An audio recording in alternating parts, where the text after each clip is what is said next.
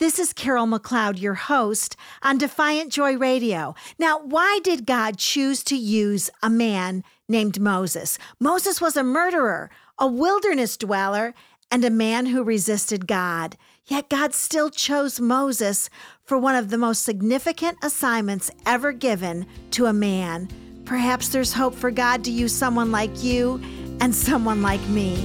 Welcome to Refined finding joy in the midst of the fire. Welcome to Defiant Joy Radio with Carol McLeod. For more information about Carol, Just Joy Ministries, or her other messages, please visit our website at justjoyministries.com. And you can find Carol on Facebook at Carol McLeod, Bible teacher and author. We're also here if you need prayer. Please call us toll free with your prayer request 1 855 569 5433. That's 1 855 Joy Life. Now, let's join Carol for today's inspiring message. Moses argued with God. How foolish of him to enter into a debate with God, the all wise, all knowing creator of the universe. Well, how foolish of you and of me to enter into a debate with God. Haven't we learned anything yet?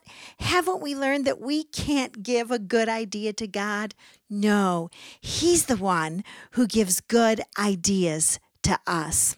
In this fascinating study of refined, finding joy in the midst of the fire, we're looking at different fire experiences in the Bible and exactly what happened to the people involved in that particular fire. We left Moses arguing with God in the wilderness. God was speaking to him through a theophanic fire. God was speaking through the burning bush. And as we rejoin Moses and God for this conversation, I just want to remind you don't be guilty of what Moses did. It's just not necessary to argue with God. We'll begin today's lesson from reading Exodus 3, verses 10 and 11. Therefore, God said, Come now, and I will send you to Pharaoh, so that you may bring my people, the sons of Israel, out of Egypt. But Moses said to God, Who am I that I should go to Pharaoh, and that I should bring the sons of Israel out of Egypt?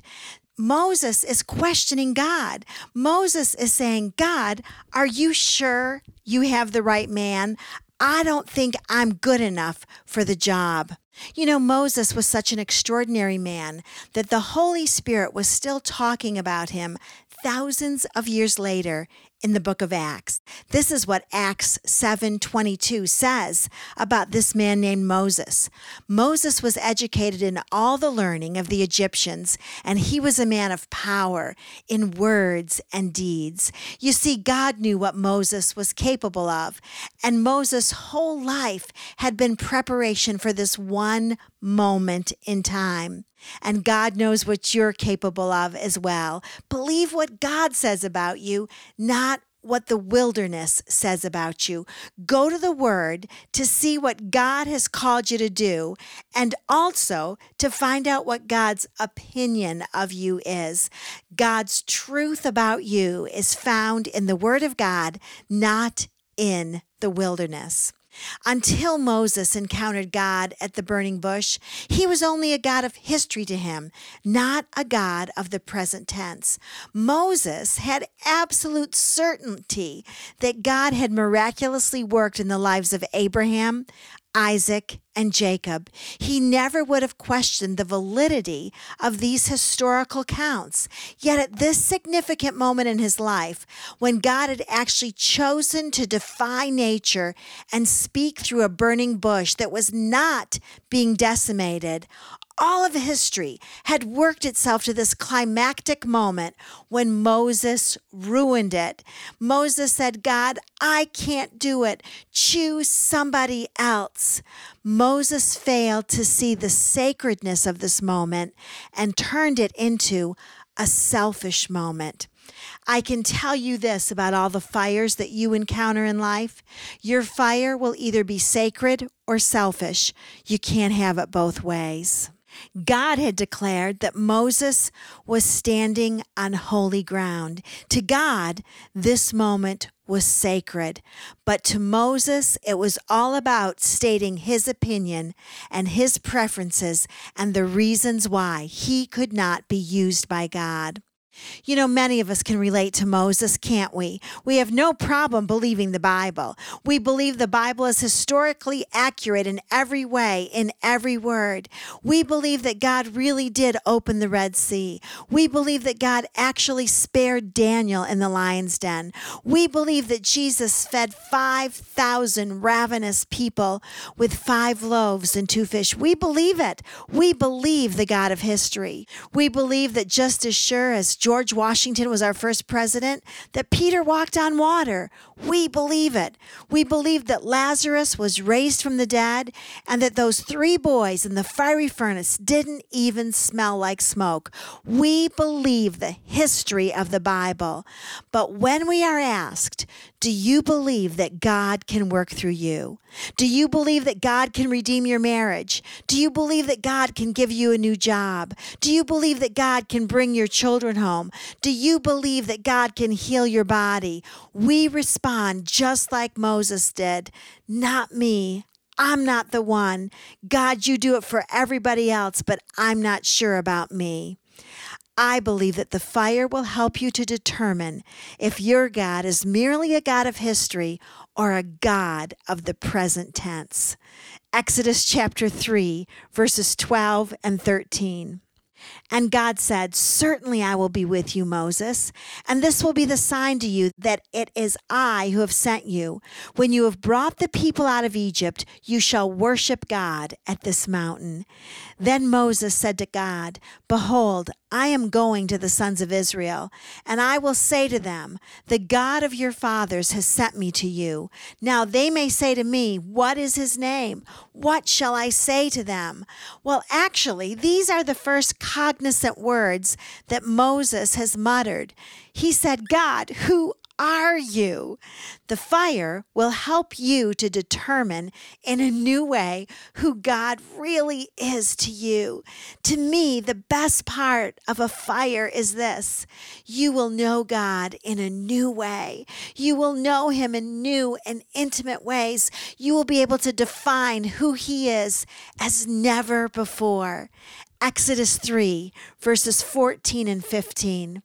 And God said to Moses, I am who I am. And he said, Thus you shall say to the sons of Israel, I am has sent me to you. God furthermore said to Moses, Thus you shall say to the sons of Israel, The Lord, the God of your fathers, the God of Abraham, the God of Isaac, and the God of Jacob has sent me to you. This is my name forever, and this is my memorial name to all generations. God defined himself. He said, I am that I am. And these particular words that God used to describe himself come from the imperfect stem of the Hebrew verb to be. Now, let me explain this to you. Don't cross your eyes. You can get this. The imperfect tense denotes an action started in the past, it continues in the present, and it's not yet complete. So, a good translation of this would be I am who I have always been and will continue to be the name that God used in these verses is Jehovah. It's the I am name of God. Yahweh or Jehovah is the same name. The Hebrew nation considered this name of God so holy that they would not even pronounce it or utter it. They spelled it with all consonants so that it was unable to be pronounced. They spelled it Y H W H. It means to be, it means to have life. It is tied to the idea of existence, to living today. You know, science teaches us that everything that exists had to have a prior cause in order to exist. But God is the uncaused cause. He is the first cause. Before him, there was no other cause. God spoke to Moses and he spoke to him clearly. He didn't say, Moses, I'm a figment of your imagination. He didn't say, Moses, I am the main character of your hallucinations. He didn't say, Moses, some people think I am. He didn't say, Moses, I might be. God said, Moses, I am who I have always been and who I will continue to be. Whatever you're going through today, let me remind you that He has delivered he is delivering and He will deliver in the future. God has spoken, He is still speaking, and He will continue to speak in the future. God has answered, He is answering, and He will continue to answer in the future. The Bible alone promises the only sure solutions to all of our problems, our disappointments, and our failures. The Bible presents Jehovah as the God of the present tense, continually working, always working behind the scenes on your behalf. He is the present tense answer to everything. Whatever your need is today, He is I am. Some Hebrew scholars translate this name of God as I am being that I am being. Or how about this way? I am the ising one. I am the one who always is. You have all of me at your disposal. This name, Jehovah, is introduced in this verse for the very first time in Scripture, and it's consistently used with the revelation of God. Whenever you see the words in the Bible, thus says Jehovah. In the Old Testament, it's always when God speaks. Jehovah is the one who does the speaking to humanity.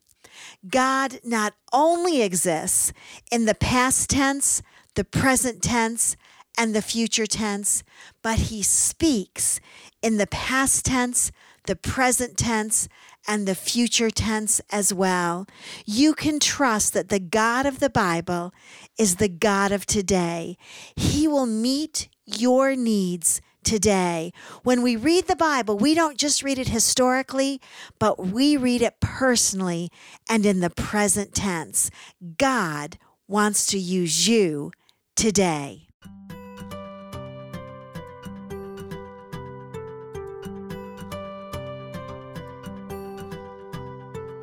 We're so glad you were able to join us today. The Just Joy staff would love to hear from you.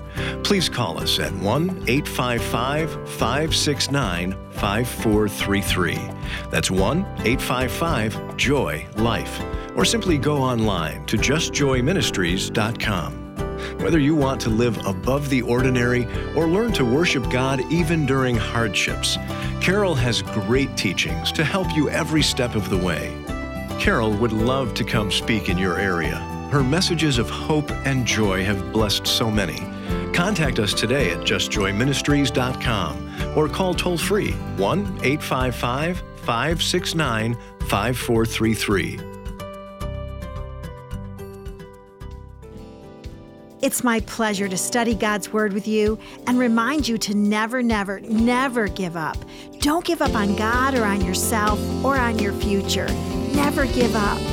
If you're struggling and need prayer, please call us today. The phone number is easy to remember 855 Joy Life. Or you can email me directly, carol at justjoyministries.com. If you've been blessed by the messages and the ministry, please let us know with your sponsorship. Call us toll free 855 569 5433 or go online to justjoyministries.com.